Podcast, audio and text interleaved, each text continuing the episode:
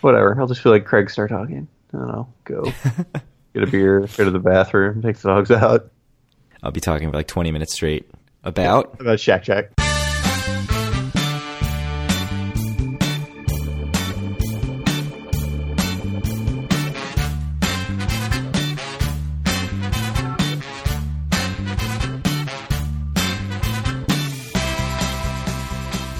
Howdy, everyone. This is Saturday, November 12th, 2016, and this is episode 28 of Due for a Win, the Atlantic City and Casino Biz podcast. I am Kyle Askin, and I'm joined by Craig Stone. What's Hello. going on, Craig? uh, lots of stuff to talk about, obviously. Yeah, lots of stuff to talk about. So, I have to say before we get into this episode, uh, this is going to be a slightly different episode than normal because there there actually was quite a bit of stuff that's happened in the last couple of weeks in Atlantic City. However, since we just got back from the big trip and meetup, I think that 90% of this episode is going to be trip report. So we're going to push most of that news off until our next episode, and we'll kind of catch up on all the news then, um, including a Borgata resort fee uh, raise. But uh, there is one piece of news we absolutely cannot ignore, and that is that the state has rejected Atlantic City's fiscal plan that they've submitted. So do you want to talk a bit about that, Craig? Yeah, uh, kind of a little bit of a surprise, I think, on November 2nd, I believe, uh, which was the Tuesday before we went to Atlantic City. The state decided not to accept Atlantic City's fiscal plan. Uh, this is the, the Department of Community Affairs basically had the decision to make uh, all by themselves, and they did not have to follow what the uh, State Assembly Judiciary Committee recommended, which uh, the last time we talked, they had some very nice things to say about Atlantic City's fiscal plan, and it seemed like things were going to go through and be fine.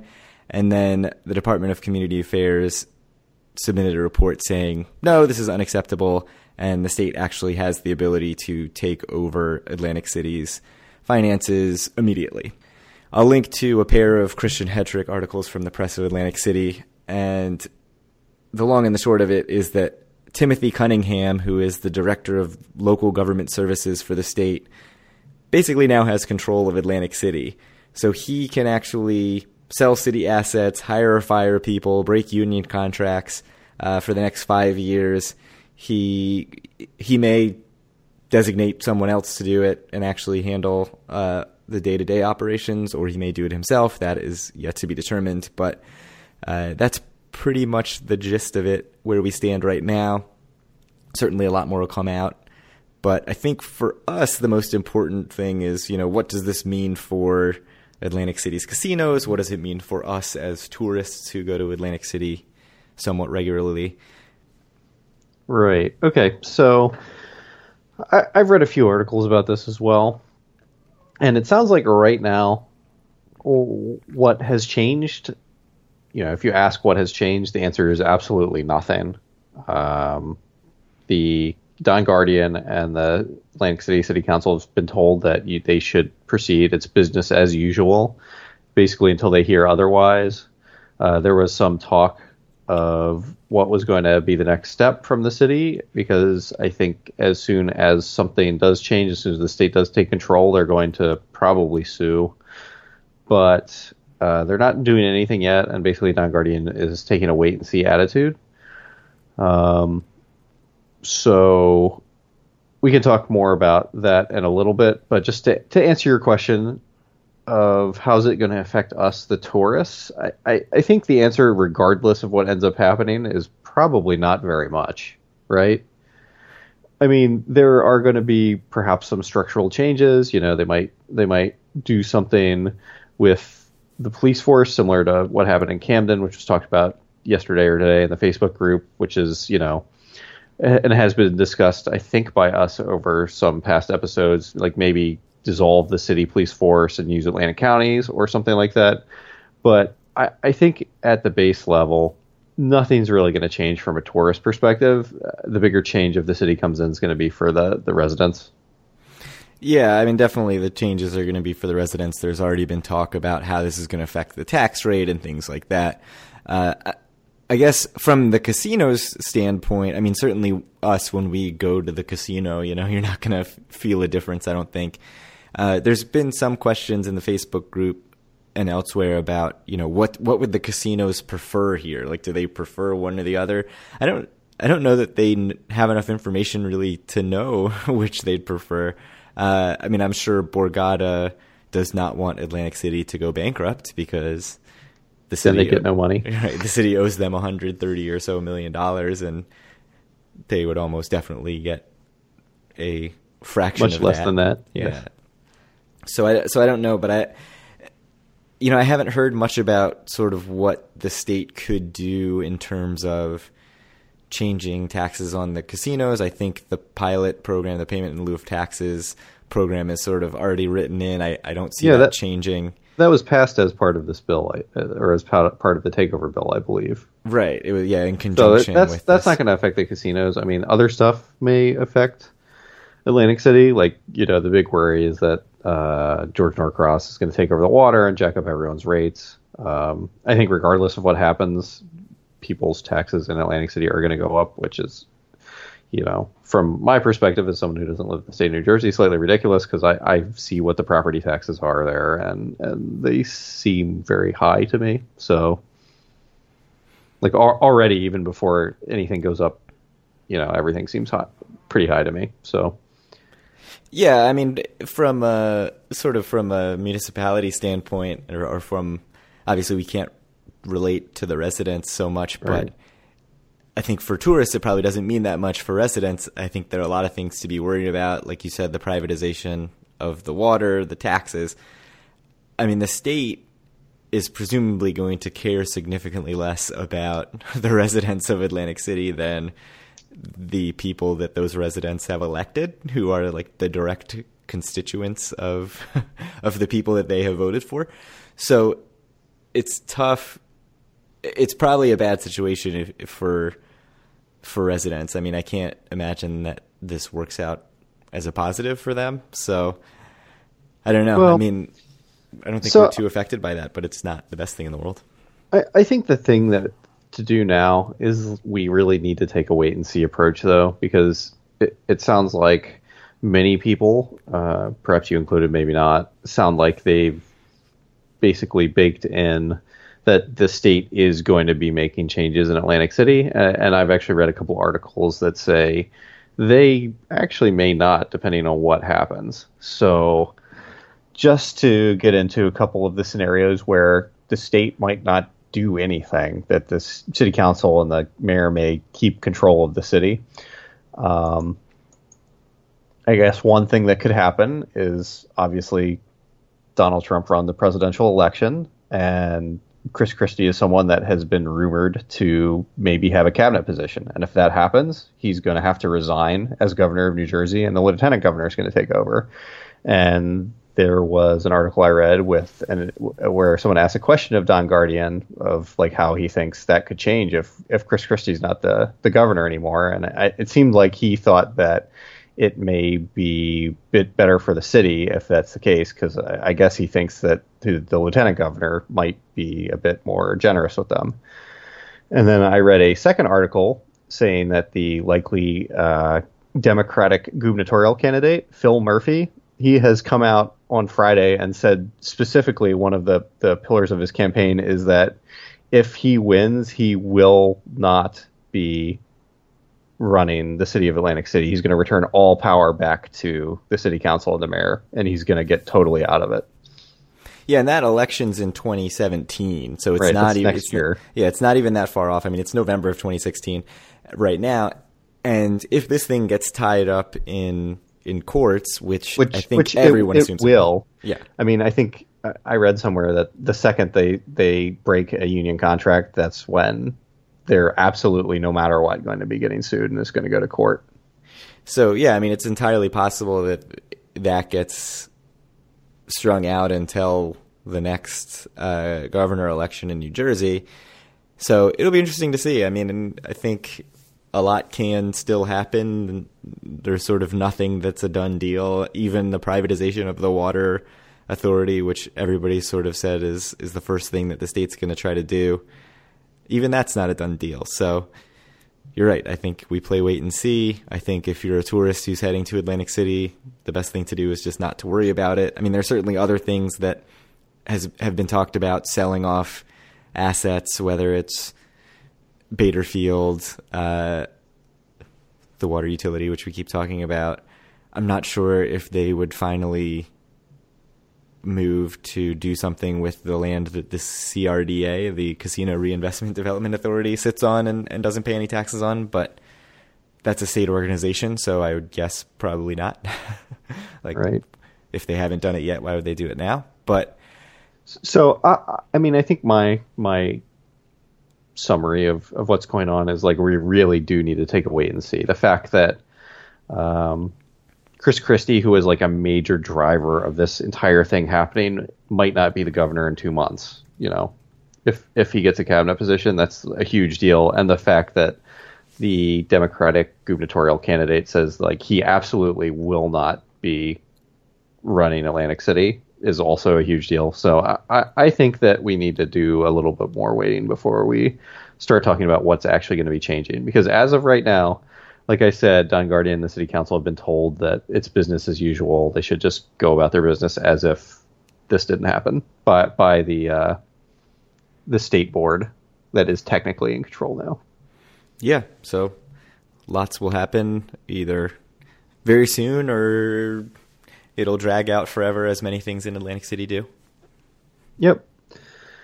So I, I, think with that out of the way, we can we can skip all the other news and, and get straight to the trip report because I suspect we'll be spending quite a bit of time talking about our trip and everything that happened there. So let's let's talk about what what we did and then we can sort of bounce around and, and get into a bit more depth either as we're going through or afterwards we can talk about specific things. So I guess I'll get started since I got there first. So I got there, you know, I left my house at about nine o'clock on Thursday morning and headed up to Atlantic City and and arrived and got to resorts. Actually, I didn't. I, I stopped at Caesars on the way in just because I had some slot play and I really had to use the facilities as well. So I stopped at Caesars, uh, used some free slot play, played there for a couple hours, and then got my parking pass and, and headed up to resorts. So anyway, I checked into resorts. And I think I, I, mentioned this on a past episode, probably last episode. I was going to try the twenty dollar uh, sandwich and see how that worked, and it worked very well.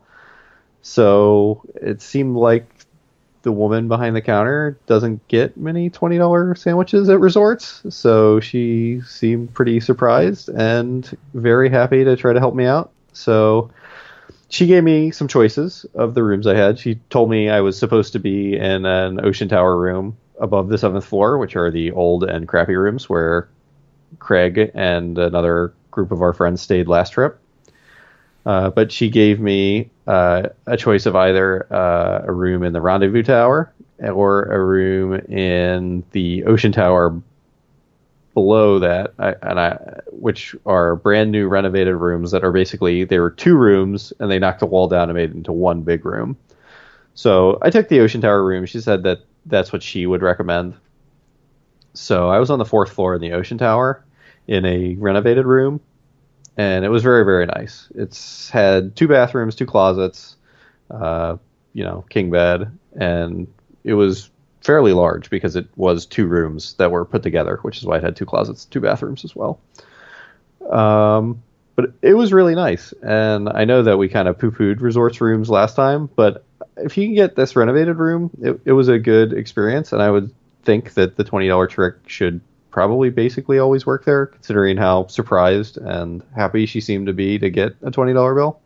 Yeah, I mean certainly Thursday, Thursday, Friday nights, no Saturday tacked onto this stay right increases your odds greatly. Although I expect even if you're staying a Saturday off off peak, you know, November, you're gonna have pretty good luck. So was the room you know, obviously as two rooms, I'm picturing this sort of awkward thing with two bathrooms where it feels like you're in a in joining rooms where the the wall's just gone.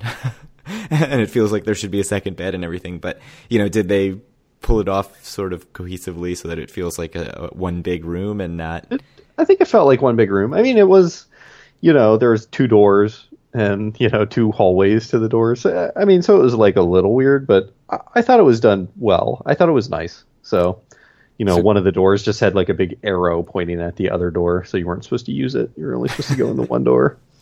They couldn't have just ripped out the door and made it a wall. Uh, you know, Resorts. cost money. Yeah. It was it was legitimately very nice though. I was very impressed. So better than say like Caesar's Centurion Tower. Uh, like if you have those two choices. It depends. I, I think it it's a bit bigger. So if you're like planning on maybe having like people up to the room to whatever play cards or or sit around or or whatever, it might be a bit better. But is it nicer? Probably not. But felt very new. No furniture, no rickety furniture falling No, down. the, the anything like furniture was very nice. It was it was good. I mean, my view was horrible. It was of the roof of you know the Taj. So Uh, you got to stare at the closed Taj though. yeah, it was it was bad. So what did you do food wise on Thursday night since you were there before most of the group? I yeah okay. So Thursday night, I walked to uh, Tony Baloney's up next to Revel, and got a couple slices of pizza there, which because I had never been, and I know Ed was pushing us hard last time to go, and we didn't go. So I figured I could do that this time, especially since I was up in resorts and it's reasonably close by. So I made the walk up the boardwalk to where it ended because the boardwalk is closed right now past Revel because they're rebuilding it or doing major construction on it. Which honestly was a little annoying, but it was fine because it's fall and no one's up there anyway. But uh, I got to walk through all of the blighted land that the CRDA has bought and is doing absolutely nothing with, with like the three houses they haven't bought yet, just sitting there on big empty you know city blocks that have no other houses on them. So it doesn't look great, but you know it was it was good. Tony Baloney's looked like they had had no other customers the entire day other than me. So uh, they actually told me they're like transitioning from the summer menu to the winter menu, so they had like a very limited menu as well, which was fine. I just wanted a couple slices of pizza, but it was very good. I had uh, one of the slices was margarita, and one of the slices was uh, some sort of beer battered chicken with barbecue sauce or something. It was good. It was very good. So hopefully they do some robust delivery business because obviously Yeah. they're not. It was it with. it was empty. I mean, there's there's nothing up there in the South Inlet. There's not not a lot going on. Yeah, they they need ten to open and do well. Yeah. ASAP. Yes. Well, Thursday you went to Borgata, right? So right, I, I played in resorts for a little bit. I went and got some food, and then I went out to Borgata. I met with your brother Paul, who was staying in Borgata uh, for a bit. He went to grab food, and then I went to what was going to be just a small meetup because a, couple people had mentioned that they were going to be getting in Thursday, and this small meetup basically ended up being only Eric because no one else showed up, which was fine. So me and Eric met at the B bar and uh, played some video poker for uh, 30 minutes an or an hour. One of his uh, buddies from work was there as well. And then we went and uh, played some craps at uh, Borgata just for like an hour or something. Uh, and Paul was there watching us as well. And uh, then I think we we got out of there and went to uh, Caesars. So, questions. Mhm. The did you play full pay video poker at the B bar? Yes, full pay video poker at the B bar, getting comp drinks, which Was I had a couple of. A dollar or twenty five cents? Uh, it it was a quarter. Oh my goodness, that's insane. It was it was insane. I mean, I know Eric was blown away by it. So yeah, I mean we've seen it. I've seen that listed on VP Free 2 forever, and I've never gone and used them because I'm like, uh, I don't know if I want to be at the the video poker bar. And uh, if you're there at night nice. on a weekend night, it's it. packed. yeah. Oh, Yeah. it was it was busy. It was hard for me to get a, a chair. I had to walk around for like five or ten minutes when I got there to try to get a chair. But then I got one, and then it actually opened up a bit, and Eric got one, and then one of his his, his work buddies showed up, like I said, and, and he got a chair as well. So it was good. Nice. Actually, Yeah. there were only two machines, so uh, me and Eric played for a while, and then I, I went back because I think I lost my hundred bucks or whatever I put in, and let Eric's buddy play for a bit. Yeah, I mean that's on my list. B bar, play some video poker at the B bar, something that I've wanted to do and still haven't made it happen. So You should you should do that before they change it. Before the the M Life Borg changes at the MGM. yeah, which MGM has what zero not full pay video poker in Vegas. Right. So I can't So- imagine we're going to be long for full pay video poker with comp drinks at the B bar. Anyway, yeah, Eric wanted to go to a, uh, a CET property because you know he had a uh, multiplier that he wanted to scan his card and check out. So he drove back to Caesars. I drove back to Resorts and then walked down to Caesars, and then we ended up just meeting there and we played uh, Pai Gow poker actually for mm, I don't know, probably a couple hours. And uh, so I taught him how to play because he had, he hadn't played before, and it was a pretty good time. Uh, I have to say, Eric's hands that he was getting were not very good, but uh, uh, I think he he generally enjoyed the experience for what it was, which is a you know kind of a calm, relaxing game where you sit there and push a lot and get drinks and and have a good time. And then uh, at around eleven o'clock, Ken showed up. Uh, he got he got in from for his flight coming in. So met up with him. He played he played some uh, Pai Gow with us for a bit, and then we played craps for like an hour, which I do not think went particularly well. I think that the uh, the phrase of the day was was we were talking about whatever how we were losing money, and I'm like, it's not losing money, it's becoming unencumbered, unencumbered by material things, and you should you should be happy about that. So we were we were more unencumbered when we left uh, that night than than when we got there. So Yeah. Well, craps has been a very freeing experience for me lately. Then. yes, yes. So I actually have some comments about craps, but uh, we'll we'll talk about that after after we get through the trip report. So anyway, uh, whatever. I, I walked home to resorts after that. Uh, got up Saturday morning and uh, Friday morning. reached or Friday morning reached out to Ken, Eric, and Paul, your brother, and uh, saw if anyone wanted to go to Gilchrist, which is something I said that I was going to do, and uh, so reached out to them. I think Ken and Eric said no, but uh, Paul said he wanted to go, so I ended up walking up there from resorts just because it's something I hadn't done. You know, I wanted to see what that was like because I think it's uh, a nicer part of Atlantic City is is the inlet area. I know up on like Maine is where some of like the multi million dollar houses in Atlantic City are. So I ended up walking walking up there through Gardner's Basin, and I, I have to say it was a very nice walk. Honestly, I mean it was, you know, down near Revel again. Of course, it's just blighted and empty, but it's not you know dangerous or anything. It's just there's nothing there. Like it's just empty land. Uh, so we walked up to Gilchrist, and me and Paul got breakfast there, which was good. It was super cheap, and it's kind of everything we were looking for. I think made me feel better because I had uh, a hangover. So then I, I walked back, and and then I ended up leaving again, and I went to the Absecon Light Lighthouse, which is something I hadn't done before, and I figured I should do. So climbed to the top of that, got the history lesson from the guy at the top, and walked around, took some pictures, which was it was a nice thing to do. I think if you're there with uh, you know kids who aren't too small to complain about going up 250 steps or whatever it is, it, you know it's a cool thing to do. It was not particularly expensive. It was like six or seven dollars, but it was just a, a nice way to waste time. It's it's something to do. I think if you're like you know really hurting at the tables and and don't want to play and and need something to do for a day. So I recommend it. It's cool. Uh, the property's nice. How long did you spend? How long would you say you should allot if you're going to do the lighthouse? Actually, in the lighthouse building, probably like half hour, forty five minutes. But for me, you know, I walk there because it's, it's quite close to Revel. I mean, it's like, yeah, it's not far from Revel at all, which isn't far at all from resorts. Right. Uh, so it was probably like an hour, a little bit more for me total round trip to get out there and back. Something else I, I have to mention because I've been talking about walking north on the boardwalk a lot to to get to all these places I went Thursday and Friday morning. Is it is super depressing because you leave resorts, you start walking up and you go by the closed Taj Mahal, and then you keep walking and you go by the closed Showboat, and then you keep walking and you go by the closed Revel, and it's No, just show, super Showboat sad. is not closed. Kyle. Yeah, that's true.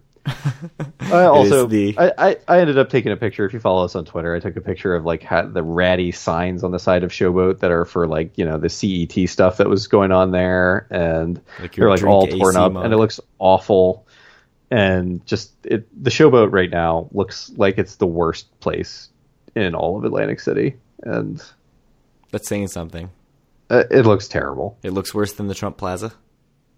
Well, the worst place to like stay or The whatever. worst open place. the worst with rooms. open place in Atlantic City. this is like depressing looking. Like I saw pe- some people came out because you know the hotel is open, and they just look sad about all of their life choices that got them to that point. Well, they did. I think they did slash their weekend rates, so you know it is a cheap-ish option for the weekend. But I think Right. if you have Players Club cards, uh, it's probably not that hard to avoid it. right. uh, I mean, especially you know places like like like Trop and resorts are are pretty generous with comps. I think so. Well, so anyway, I think if if you want to take over from here, and the next thing I did was I, I met up with you. So if you want to talk about your trip in, Sure. So I uh, harkened back to being 25 or 26 years old when I was regularly taking the Greyhound down from the Port Authority bus terminal in Manhattan uh, because my wife needed the car to go to work. So on Friday morning, I uh, dropped my kid off at daycare, went straight into the city, hopped on the bus, which was very straightforward. Uh, so having done this bus many times, both peak season and not peak season. I remember having to get there like at least a half an hour ahead of time to be fairly confident that you were going to get a seat. But I got down to the gate maybe 20 minutes ahead of time and I was like the seventh or eighth person in line, which was kind of sad. And then like the bus was probably 55% full. So for a 10 a.m. Friday bus, like that's that's not great. I mean, I certainly took some 7 a.m. Friday buses to Trump Plaza back when it was still open that were way, way, way more empty than this. So that's not uh, that's not to say that you know this is the emptiest bus I've ever ridden on to Atlantic City, but certainly a little bit surprising to see the bus so empty going into a weekend. But I would actually say Atlantic City, at least Caesars and, and Bally's, felt kind of empty in general on, on Friday and even into Saturday afternoon. Yeah. Uh, something something else. I, I think the Thursday night, especially while we were at Caesars, I don't know if I've ever seen Caesars that empty. I mean, it was deserted. Yeah, I mean, it was kind of even Friday. I thought felt pretty dead. Um, you know, I got there midday Friday. Yeah, and it was pretty dead. So, so then at that point, I think we were like, what, waiting for Waiting for the car of Andy, Dave, and Taylor to get here. yeah, and so we ended. What did we up- do? Did we just play? Uh... Oh, we went and played Danger Arena then, right? Oh, uh, yeah, I can't remember if that's what we did right off the bat or what. We'll certainly I- have a lot to say about Danger Arena. Uh, I I believe it is. Do we do we want to get into that now, or do we want to save that for for at the end? Uh, we can wait a minute. Let's. So Let's- we we did go get yeah. lunch at you know you me and Paul went and got lunch at Suzai Sushi Place. Yeah. Uh, in the playground, which we always have pretty good luck there, I think. Um, I enjoyed it. I know Paul said his wasn't great, but yeah, he's a big sushi But- uh, snob, so uh, that's not too surprising. I am not. I'm the opposite of a sushi snob. Uh, in that I got like you know some some kind of shrimp tempura roll. I thought it Mm-hmm. was delicious. I feel like every time I go to Suzai, I'm I'm totally happy with it, and it's Yep. in the pier shops overlooking the water. I feel like it's a good way to start a trip. that's nice. Uh, yeah, I liked it a lot. I thought it was pier good. shops overlooking the Rainforest Cafe. Yeah, It's just it's perfect. exactly what I want. Um, Yeah, I got spicy tuna and spicy salmon rolls. Paul actually got sushi. So, but uh, yeah, my, mine's always good. I, I love sushi, but I'm I'm not a big snob. I'm honestly not a big snob about any food. So I'm always think it's it's great. so we ate lunch and then wandered over to resorts, right? And that was when I stupidly got my twenty dollar free my twenty dollar slot play at resorts, played that, and literally did not put a dollar into a machine, and then left resorts. So I, that- I that- didn't know you did that. That is Good job. It's Yeah, like so you that- listened to absolutely nothing that Eric has ever told you. Right, so that may be the end of, of me and resorts comps. We'll see. Probably not the, the best idea. Uh, I, I, I didn't know that you did that. Yeah. That's pretty funny. I mean, I don't care too much about the resorts comps, but I mean, I can't imagine that I would ever stay there in, at a time when you were not also going. But yeah, that was not smart, and certainly if I had it to do over again, I would have skipped the twenty dollar credit.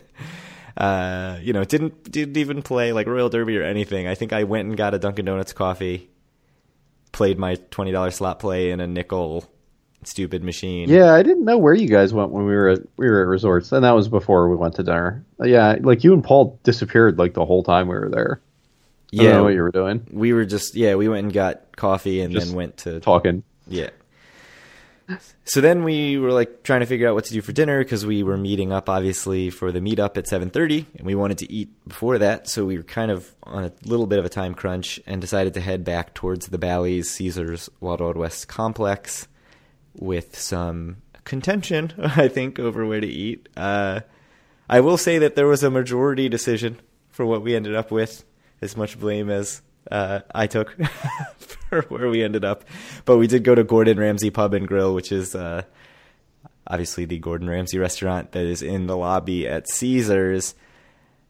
It, if you've heard anything about it, the one in Vegas gets pretty. Uh, I wouldn't even say mixed. It gets fairly negative reviews, um, especially I think given the expectations of Gordon Ramsay.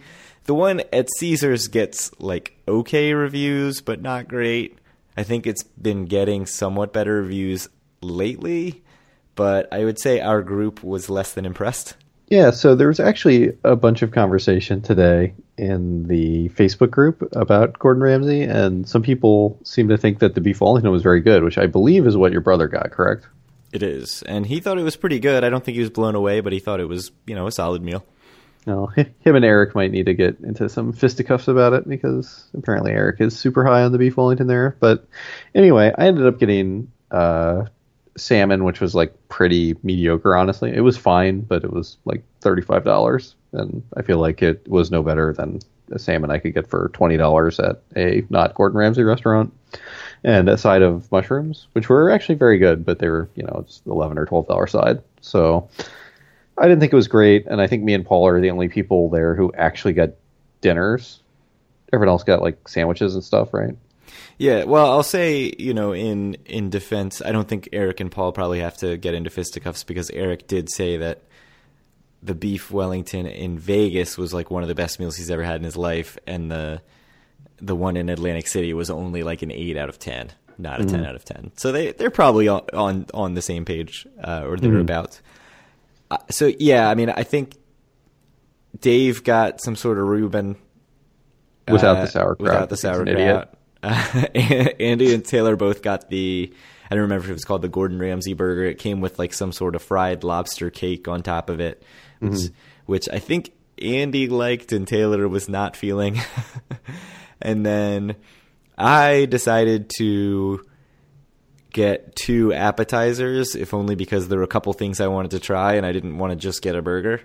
So I got sliders uh, to, you know, sort of get the burger option. And then I got these, like, I forget they're called, honey molasses wings or something like that.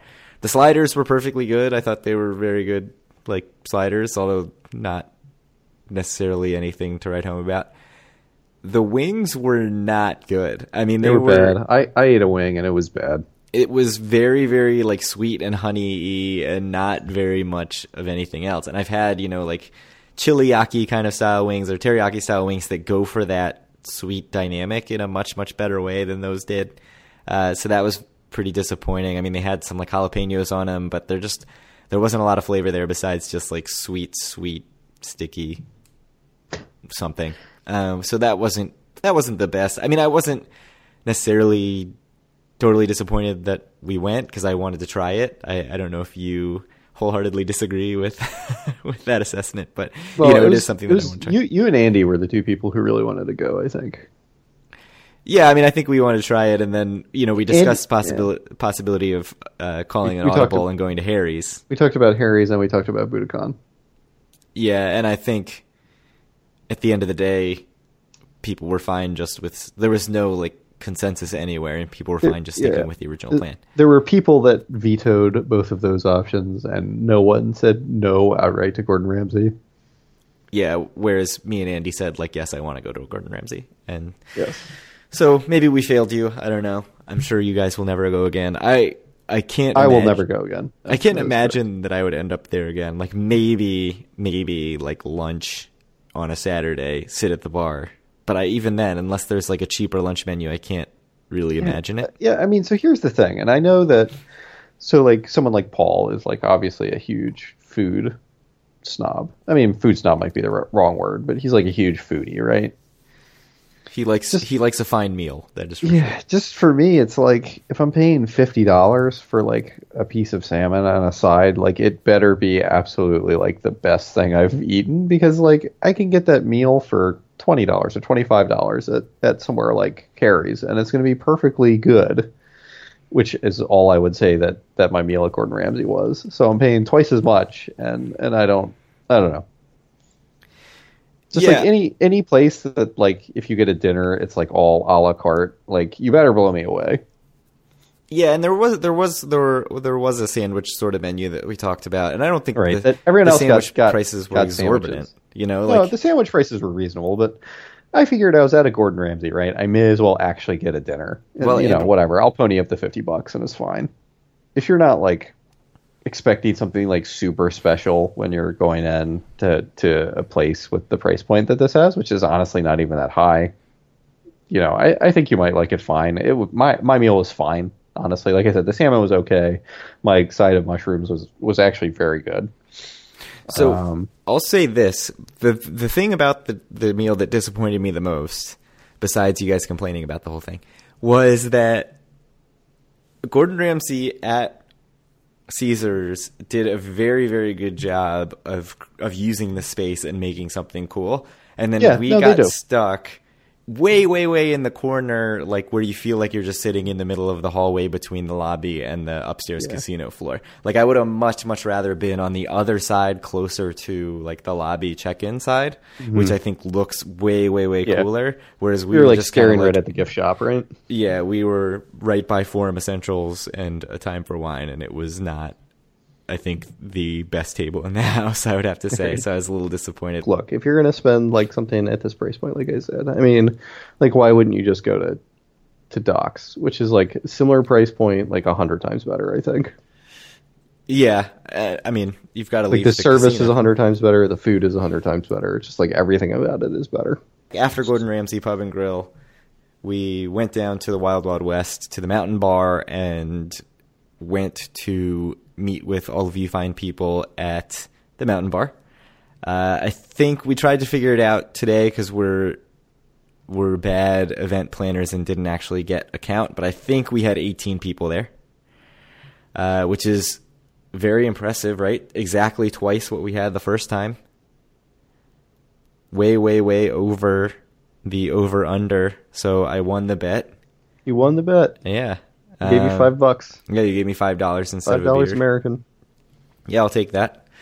Uh, so the meet up, uh, it was very awesome meeting everybody. Uh, we played some beer pong like we did last time. I think uh, everybody had a chance to talk to various people about Atlantic City stuff before we headed to Caesars to play some some I, craps. I did not. I played three games of beer pong instead of talking to anyone, yeah, I have to say, and then I was wasted. So. I I played one game of beer pong that took about the amount of time the three games of beer pong. That's true. Your game in the corner was taking forever. Yeah, we were not good. Uh, Yeah. So I'd have to say yeah. for the next meetup, I'm out on beer pong. Even if beer pong is there, I'm not going to play because I want to actually talk to people. So like that, I felt bad because people were there that I didn't that I said like two words to because I played this like marathon game of beer pong. So I got to say thanks to Eric for Oh, getting, Eric, of course, uh, hooking us up with all of the booze at the meetup. Yeah, he uh, got his host or somebody to put some comp dollars down there at the the mountain bar and kept the beer flowing and kept our uh, little plastic cups stocked full of beer during beer pong. So that was pretty awesome. Um, and then we headed to Caesars and played some craps. Uh, a lot of the group split off at that point. I think. Yeah, Um, I I didn't. I think I was maybe even still playing beer pong or some, something when you guys all went to Caesars. I don't know. I was not part of that group that went because my last two games of beer pong were with uh, Denny and Keith and and Jen, uh, Keith's wife. So, um, I ended up just just staying with them in Wild Wild West and playing at the five dollar craps table there for for quite a while, which Oh, went yeah, so that's that's actually what happened. Is so I think a, a few people split off and started at the five dollar craps table, and there was just no room there at all. And so that's when we went over to Caesars and Mm. Yeah. found a ten dollar craps table, right. which so also went poorly until. So my my so what happened with me was that I was at the five dollar table for a while. It went it went poorly, and then I walked over to your guys' table at Caesars, and everyone was like, "Oh my God, Ed just got finished with an hour roll. We're all just rolling in cash." And I'm like, "God damn it!" so I actually, I, me and Paul like grouped our money together and bought in for a couple hundred bucks, and Uh-huh. and it was like five shooters in a row making no points, and so we Uh-huh. were out. But then you know, like Neil, I think Eric and Ed and Michael K, who was not playing before that, but then came back down from the room. Uh, hopped onto the table. I think maybe even in the spot that I was playing in. I was tapped out, so it wasn't. I wasn't gonna put more money in. But then Ed rolled and just went insane. I think he made. I forget something like nine points, uh, four unique or something like that. So, uh, lots of payout. Everybody did very very well on his rolls, and uh, so certainly props to Ed for for a monster roll. I wish I could have taken advantage, but at least a couple of the people in the meetup uh, made some quick bucks on some craps. I feel like I'm I'm due I'm due for a win, Kyle, on craps. I've been losing and losing and losing on craps. I feel like I can't even remember what it's like to win.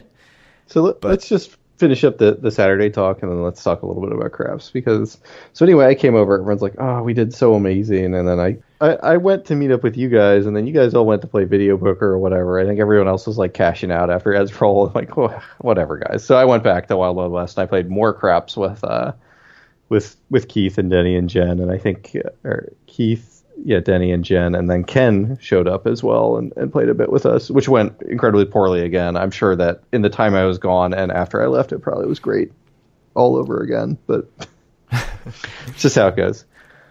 Uh, as long as somebody won, which we don't know anybody won. I'm sure. I'm sure that, that some someone always wins, whether it's it's me or the house. Some, someone always wins. But uh, so basically, craps. The the way.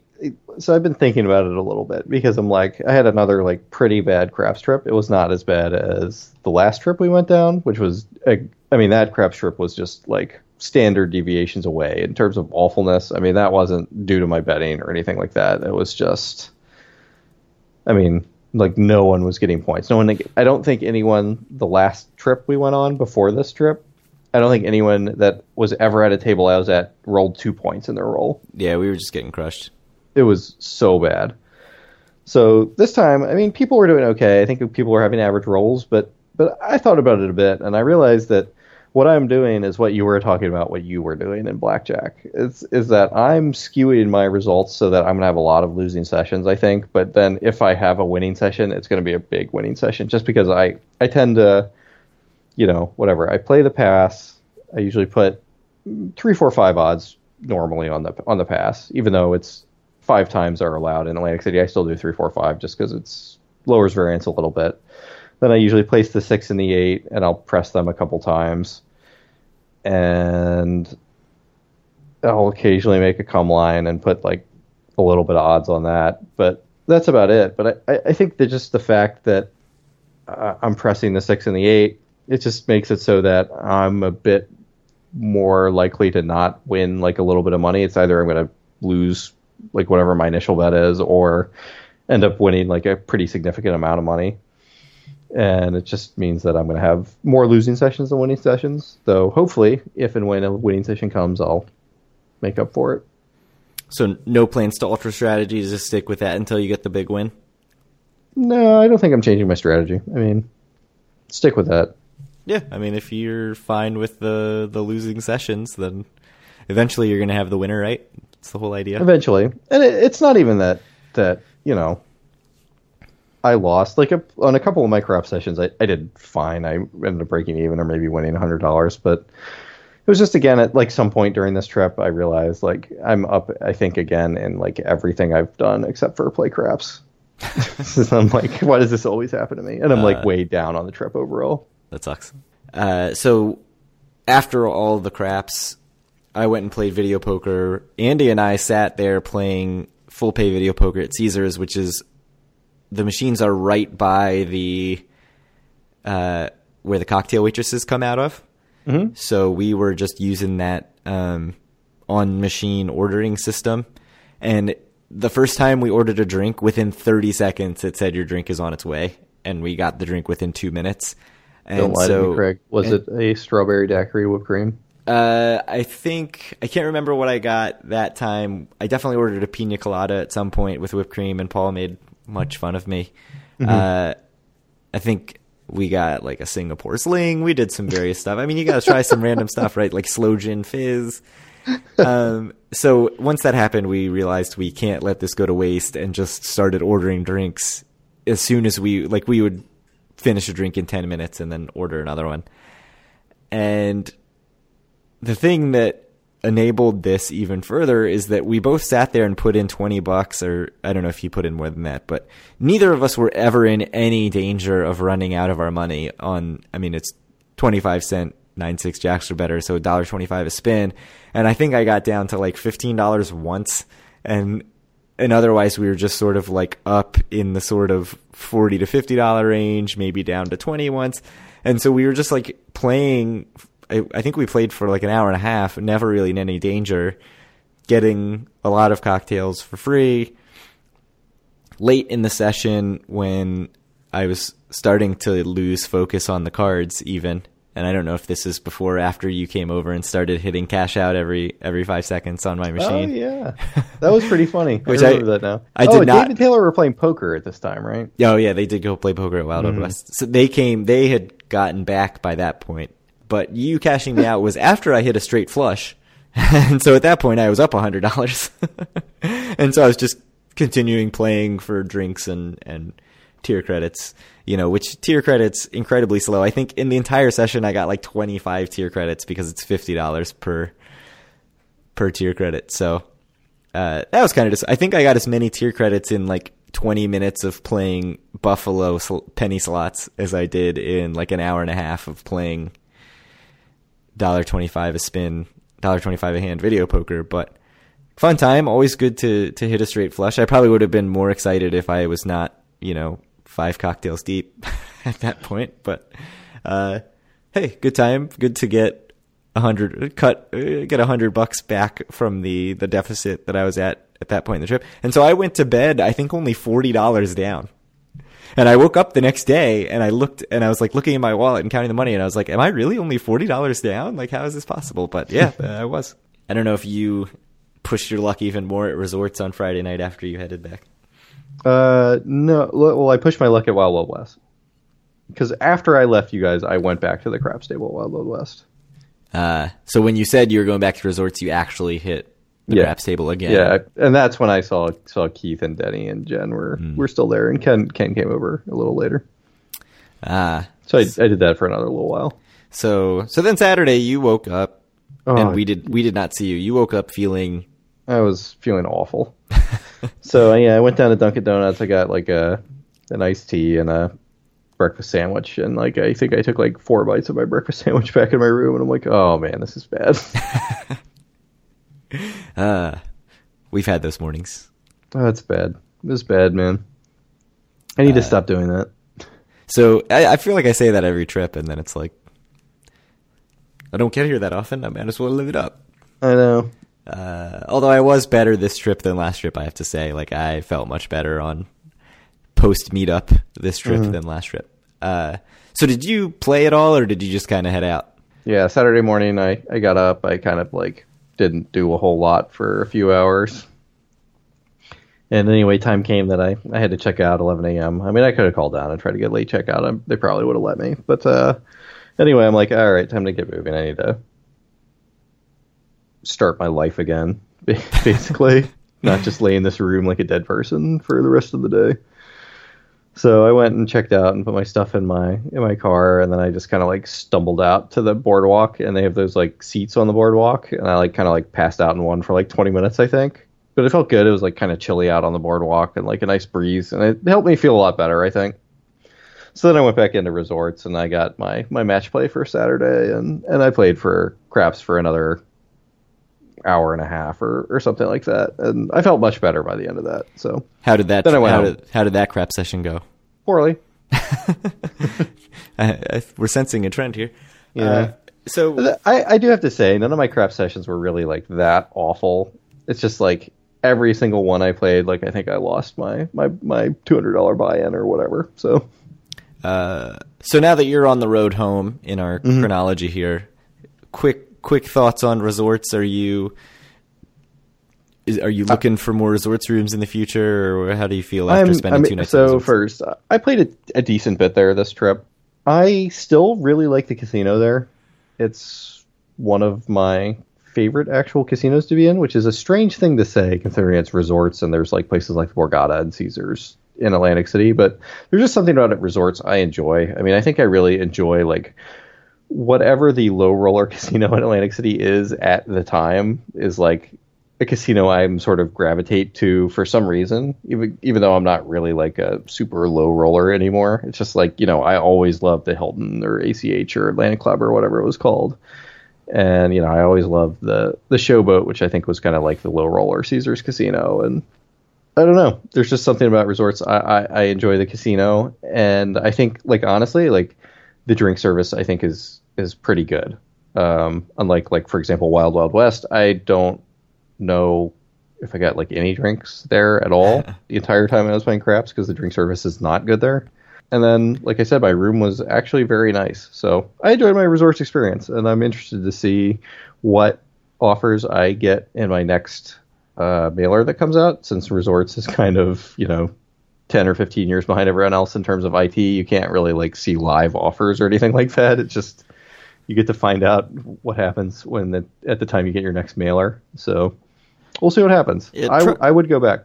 Trop is also pretty slow in updating. Like it takes a couple weeks for your Yeah, Trops IT to- is also like not great. so we when you were you know struggling in the morning uh the rest of our group went to borgata did bread and butter and had our delicious sandwiches and then i think played a little bit of video poker taylor and i played craps and i think i don't know if just dave or dave and andy pitched in and all group gambled with taylor. I bought in with my own money.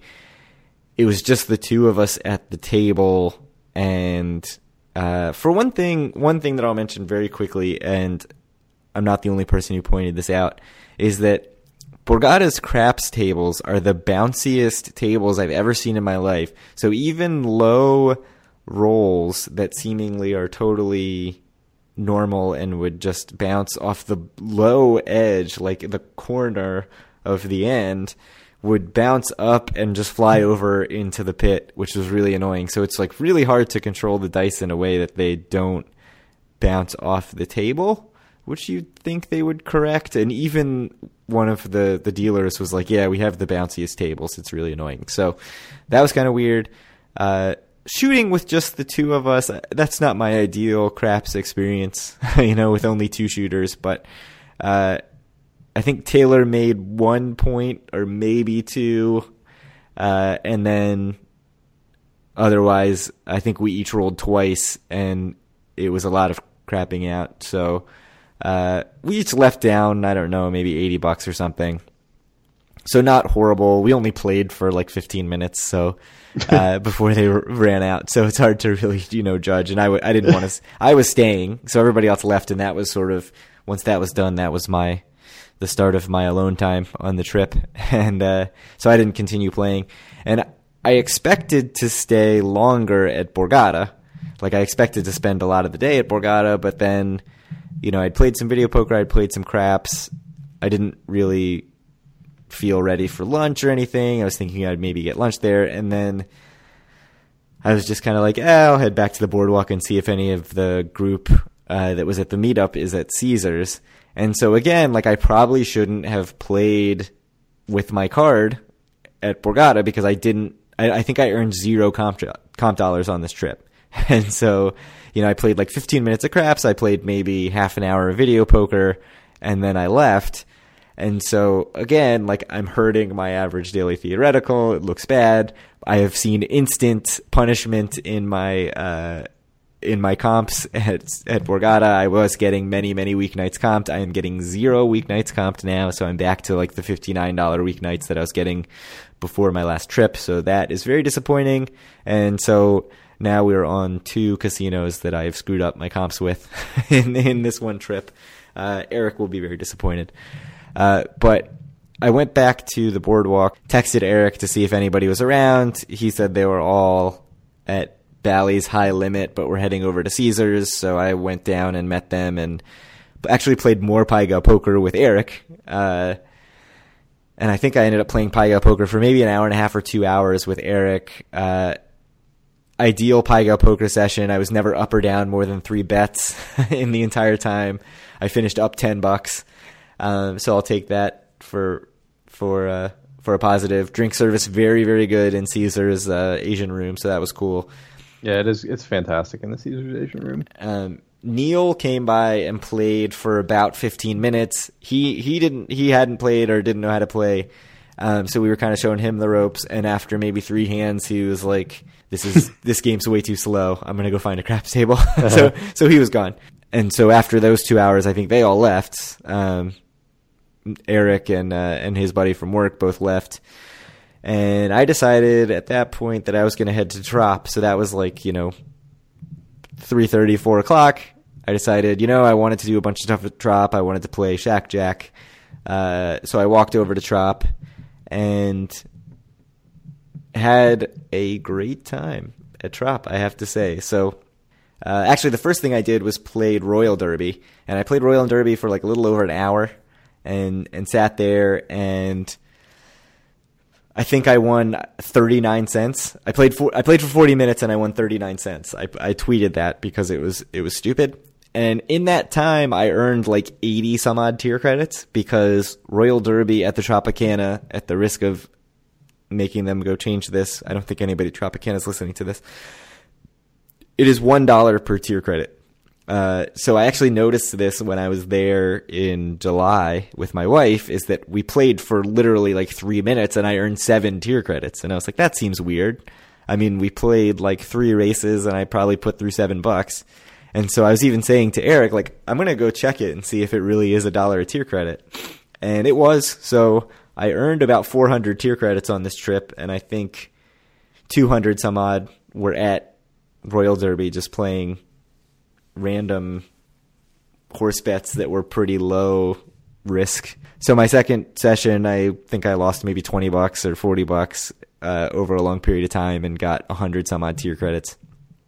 So I enjoyed it. I mean, it was fun. The drink service wasn't terrible uh, at at Royal Derby, which I was kind of expecting to not be able to get a drink playing one dollar per race when a race takes like over a minute.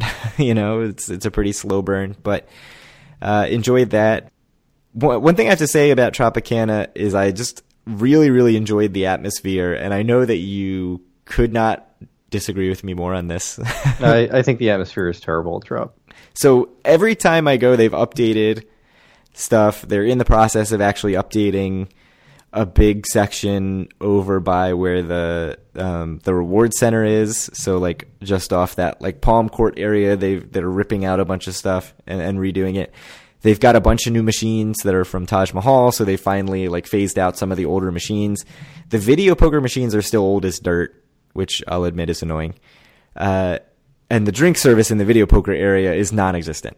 Like That's I, awful. I did not see a server, like not even see a server at any point. I, I think I played video poker for maybe half an hour, forty five minutes. I didn't see a server at any point. Um, and and I think this is like one of our big differences is I'm like way way way more of a table game player and you're like much more of a slot and video poker player. But like at tables, like I think their drink service is also like completely terrible. Yes, the drink service and like ta- all their felt is like uniformly like you know years old with like you know hundreds of like cigarette burn holes in it and stuff. It's I don't know. I just think it's like not nice. So from afar, I, I love the way the casino floor looks. Like the, I mean, it used to be really sort of like drab white walls, and like they tried to throw a palm tree in there to make it look nice. Now that they've sort of ripped out part of the casino floor and put in Chickies and Pete's, they've put some sort of like hanging decoration. They've dimmed the lights. They've done a lot to make it look much, much nicer at Tropicana. I like the casino floor. If you're there on a weekend night, it is almost impossible to find a game with reasonable minimums because the like few tables that they have open are totally packed. There just aren't enough tables for the amount of people in the place. Uh, you know, there are a ton of machines. There are just a ton of machines, video poker and everything else. The video poker selection sucks too. Like it's all, uh, you know, eight five jacks or better is the best that they have. There's no full pay. I mean, I don't really care that in the, much. in the high limit room, there is full pay because I played that Right. for like an hour last a couple Uh. times ago when we were there, and that's why I ended up getting gold and all the stuff. Yeah, and they did redo the the high limit room, and it's much nicer than where you were playing. so that's another thing they were redoing. But they've just like redone every time I go, they've redone something, and I'm I'm always like the vibe is great. I, I think it looks nice. I agree that if you're a table game player, it's probably not the best place. I mean, Caesars I think is just on the boardwalk, unmatched for variety and everything. Um, but I mean, there are three casinos on the boardwalk, that's right? that's a good point. C- C- the Caesars Complex, yeah, well, Trop, and Resorts. Right. Yeah, four if you include Bally's and Caesars as separate. But uh, yeah, I mean, I had a great time. I ended up at Trop for six hours. So I, after I played uh, Royal Derby for a while, I went and got dinner at Chickies and Pete's. Went and sat at the bar. It was pretty crowded. A lot of people watching football, college football on Saturday night. I got a pizza cheesesteak and some crab fries. It was delicious. Uh, I got a couple craft, like New Jersey craft beers, which um, they have a pretty good beer selection there, which was cool. I ate maybe 15% of my crab fries because what they bring you in a thing of crab fries is insane. Totally reasonably priced. I think it was like 35 bucks with tax and tip. So you can't really beat that. And then, uh, so I was very happy with that experience. I hung out there for a little bit and just kind of sat there like watching football and, and it was cool to see very cool atmosphere. I liked it a lot. Then I went and found Shack Jack, which I was excited about. It took me a little while to find it. Um, and it is actually like behind the poker room. Mhm. And Like near the entrance to Boogie Nights. so it's so the poker room if you walk into the poker room you can walk through and there's that's the hallway where boogie nights is Yep. but you can walk into the poker room and go left and there's actually another pit there that i think was used to be part of the poker room but now it's like a pit that there are no active tables at and then shack jack so th- here's what i will say about the area where shack jack is it is very bright, like unnecessarily bright. I mean, if you know what their poker room is like, it's like that, but if you cleared out all the poker tables. uh, it's right by the server, where, the bar where the servers go to get drinks to bring to the poker room, which I feel like has to be awful for the servers because you've got all these people playing $5 Shack Jack who see you every 30 seconds and are like, hey, hey, hey, can I get a drink? Can I get a drink? So, like, yeah, the drink service was super fast by very, very annoyed waitresses because they, you know, are getting drinks for all these these people who are, I don't know, probably not tipping the best and can bother you when you're off trying to get drinks for other parts of the casino. Uh, and the other thing that the most was the most baffling to me is that they have this live dealer there. The video's on them. They have a microphone. There were five Shack Jack terminals, so there were less, so less people could play than would be able to play at a standard blackjack table. So I- Brilliant. I so I I don't understand what the casino's getting out of this at all. Right, because they're paying the dealer presumably the same amount. It's five dollar blackjack. They've only got five terminals. It's right by the cocktail service, so all these people are getting free drinks. I mean, there was a group of guys who were like looked like they were in their early twenties, and like two of them were at machines, and three of them were just sort of like standing around watching, and they the other three guys were all getting drinks and and not paying. So like I don't I don't really see what the casino's getting out of it unless they are testing for a wider rollout, which is entirely possible. Uh, I feel bad because there's a button in the game, so you're not playing with chips. We talked about Shack Jack a couple episodes ago. It's totally terminal based, but you see video of your hand as they deal. Um, I did I did explain it slightly wrong, um, in that I was saying that they deal the community cards and you, whether you've said hit or stand decides whether that goes to you or the dealer. That's not true. They keep dealing community cards until everyone has either said stand or has busted, and then the dealer deals their own cards, which doesn't change the game that much. But um, but it does mean if the dealer busts for one person, they bust for everybody.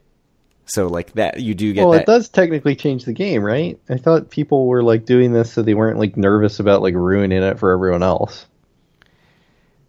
when in fact they can still ruin it for everyone else. Oh, so here's one thing about that is that if you have stand, if you say stand, or if you have busted, it stops showing you the community cards. so you don't know if somebody. You don't even know if people are still hitting or not. So you don't know if somebody has screwed you over unless you're like in until the end, in which case like you're the one who's doing the screwing over. I mean, I, I, don't care. I think it's a stupid reason to not play blackjack, but right, yeah, I don't care at all. But um, I thought the game was actually really fun. Like I thought it was very very similar to playing real blackjack. If if you are just if the only thing keeping you from playing is that you don't like the human interaction element, I think it's it's the closest that you can possibly get to feeling like you're at a table without having to deal with chips and cards and everything. Um, so in that way, like it did not feel like I was playing on my iPad. I have to say, so I, I was pretty happy about that. Um, there's a button on the game to tip the dealer. And at some point, I, I had this thought that like playing digitally, nobody's fucking tipping the dealer. Yeah, I agree. right. So at one point, I was like, I wonder if I hit tip a dollar, if the dealer will say something over the microphone about it. Because I haven't heard them say anything about it to this point. So I did it and tipped a dollar, and, and the dealer was like, Thank you very much, player one, or whatever. And I was like, Yeah, that's kind of sad. This dealer just got their first dollar of tip in a half an hour of sitting here. um, the other thing I'll say, so hopefully this is a smaller rollout. It would be much cooler in like a bigger room, like darker. Like when you look at the Sands, Pennsylvania um, stadium gaming area, it looks very cool. I mean, it's not necessarily the thing that I want to do, but it looks like an exciting place to play. This could not look less like an exciting place to play. So I'll say that. The other thing, just I hope that they roll it out further. I was the oldest person there by far. So I'm well, 33. Skews very young. That is a good thing for Trop. That's, that's like, what they said for the reason that they had it, right? Like for millennials who don't usually play table games or whatever, right? Uh, so I think the other thing we need to talk about before we go is Danger Arena. So yeah, we played Danger Arena, which I think is the reason that that probably at least some of you people are listening to this podcast and have gotten through the first hour and twenty minutes to to get to this point to hear about how Danger Arena was, and it was absolutely horrible. so uh, I think you are more of an expert on it than me because I played two games and I'm like, this is unspeakably awful, and then never played again. You played for a couple hours. You won though in your two games. Well, yeah. So the first game, I got a you know power up, which is kind of like a random thing that happens, and you just get money basically. So Right. The first game, I, I got a power up and I got money, and then my second game, I broke even because I killed six robots or however many you need, and then I'm like, this this game is just horrendous.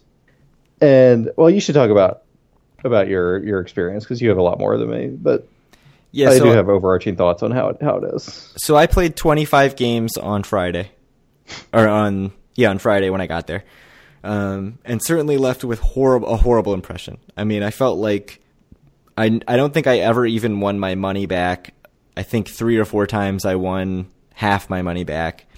And and what I'll say about the game is I walked up and I saw there were three three of the little terminals. One of the terminals was running the demo and the demo was all choppy. And I was like, this is a bad sign. so I sat down at a different one that was not running all choppy and what I noticed was it was very difficult. I mean, I'm not good at video games in the first place, but the controls were very difficult to kind of navigate. You would turn to look and it would kind of like jump very quickly to a different spot, so it was hard to get a feel for the controls. Uh, and the thing that was most frustrating to me in those in those 25 games was there were some games where you'd start and you'd walk around for 20 or 25 seconds and you would literally only see invincible robots. So the idea of the game is that you have to shoot six, you have to kill six robots to get half your money back. I think you kill seven to get your full money back. And then if you go over that, you start getting multipliers. Um, but there are these robots that are invincible that will shoot at you. And as you're getting shot, you can't be killed, but you can get slowed down significantly if you get shot a lot and so you you have to basically like incapacitate the invincible robots by shooting them a few times. So there are a few games where I played and like 20 seconds in, I would have only seen invincible robots who are now following me around and slowing you down. The thing that happened to me over and over and over again though is that you'd kill two or three quickly and then you'd see nothing but invincible robots and then late in the game there would be four or five robots on screen some of them invincible, some of them not. But the processor for the game can't handle that many like moving objects with AI on the screen, and it would get really like laggy and choppy. It would no longer be I don't know if it was ever 60 frames per second, but it wouldn't be anything close to that.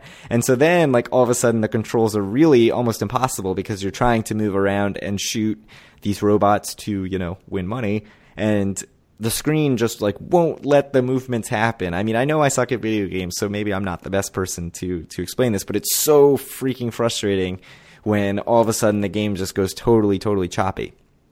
So that was my experience on Friday and and I talked to some people on Twitter and and sort of shared these thoughts of like I'm I'm just not even sure that it's worth it to learn to get really good at the game because I don't think the high end payouts are that high. Like I think at the end of the day you are basically hoping for a power up, and whatever you get in terms of killing the robots is going to be like mostly losses over the long term, and like maybe every few games you can get like three times your money back or five times your money back, but most of the time you're going to be getting like none or half.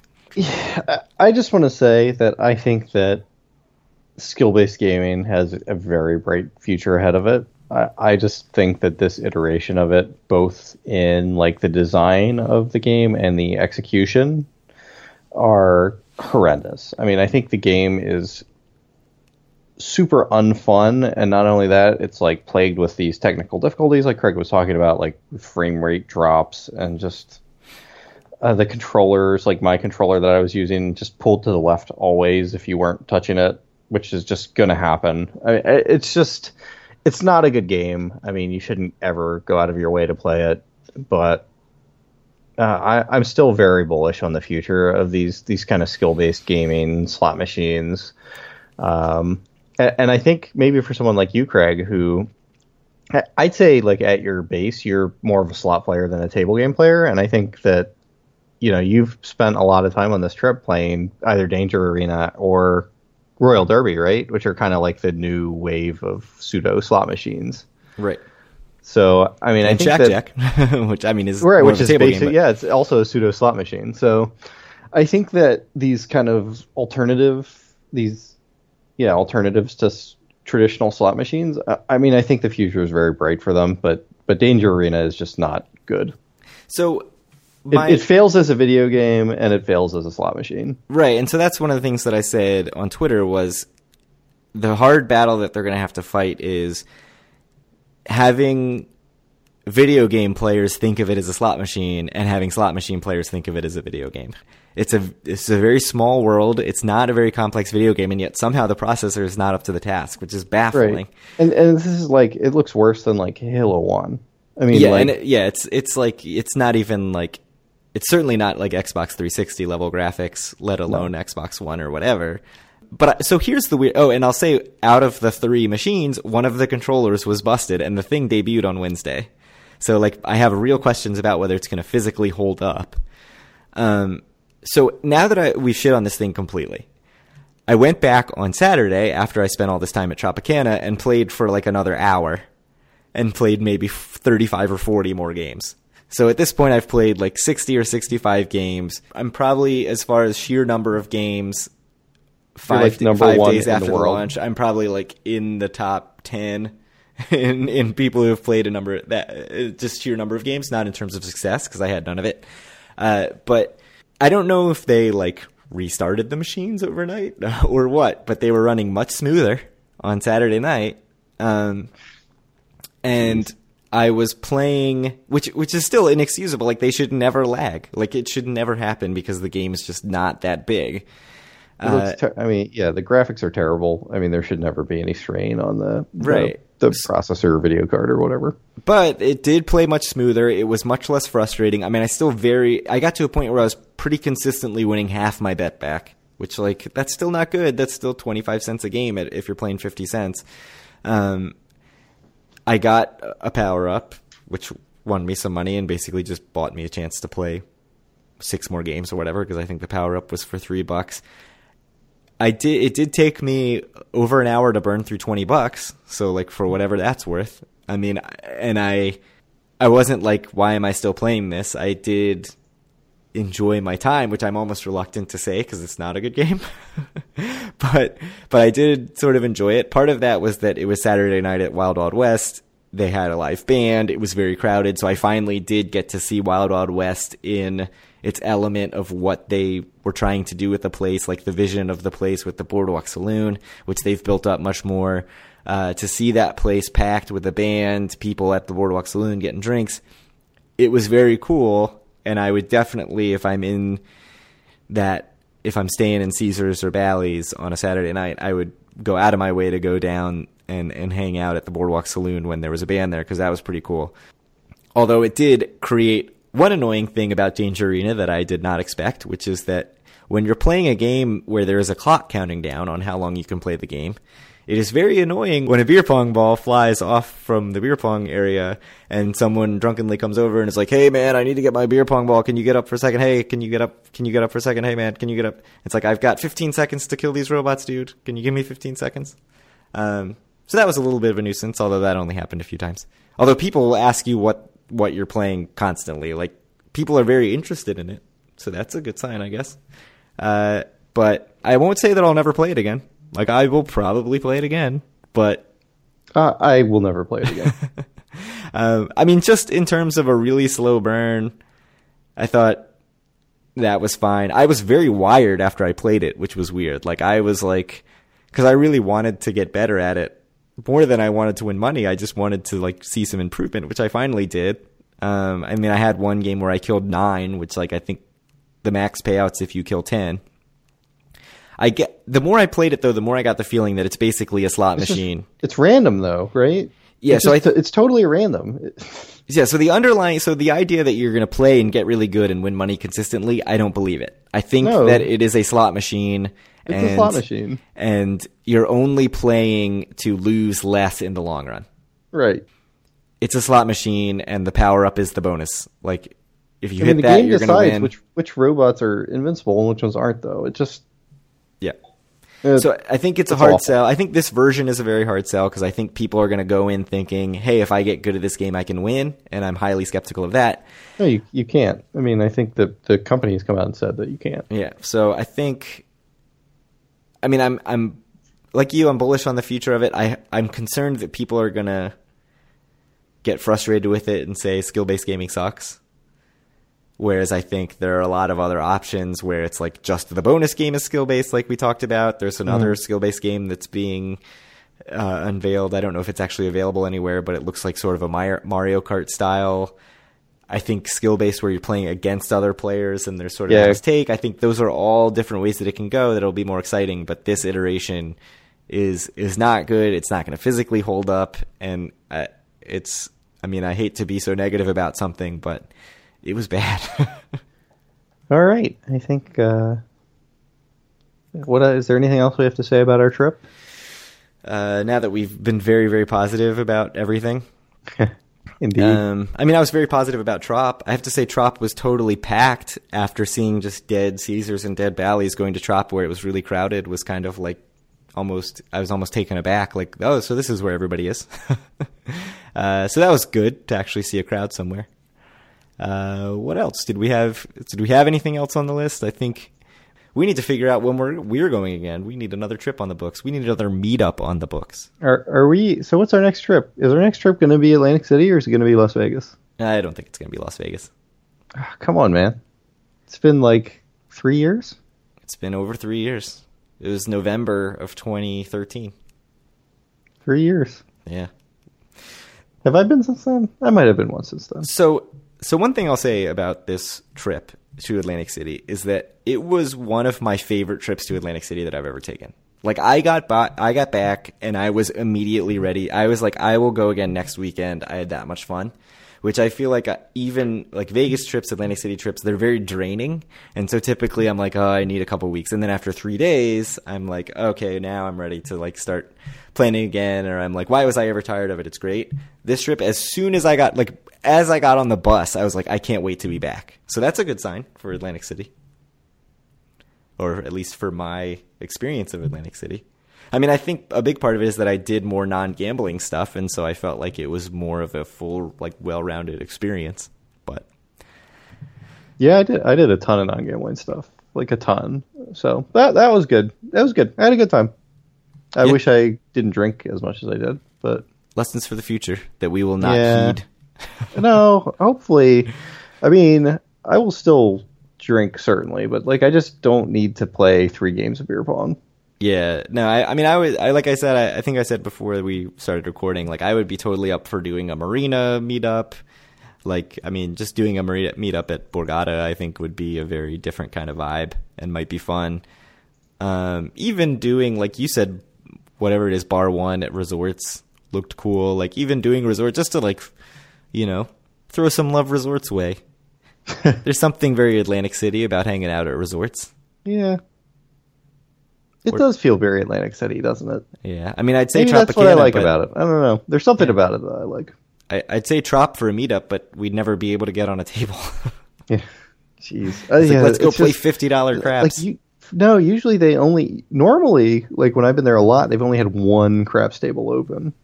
It's like Yeah. a madhouse. Occasionally they'll open like two, but I don't know.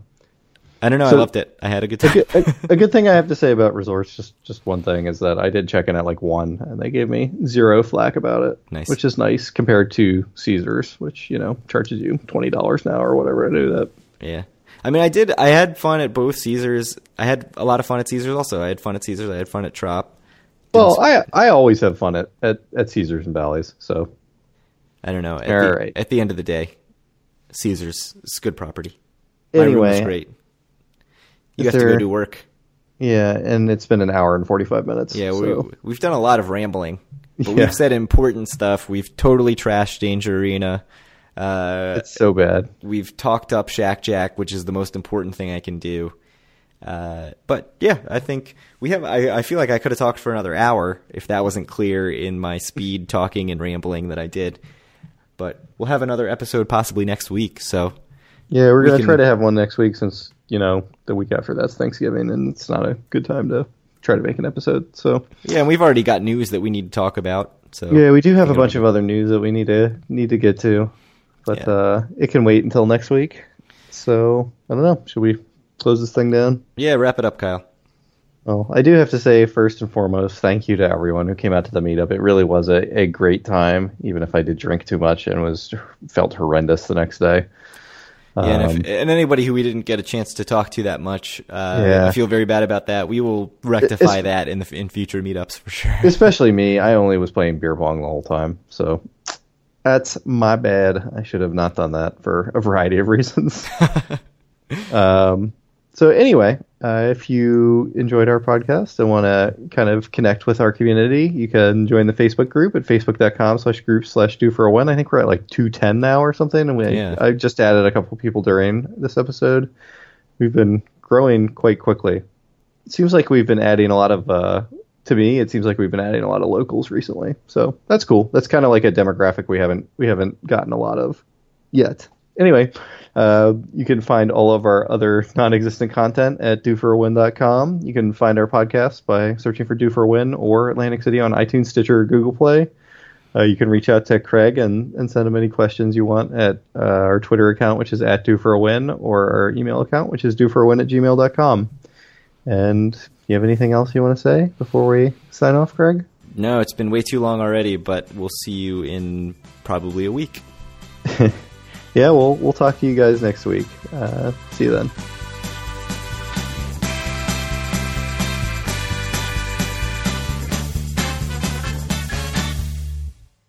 Oh well, it'll be a long episode.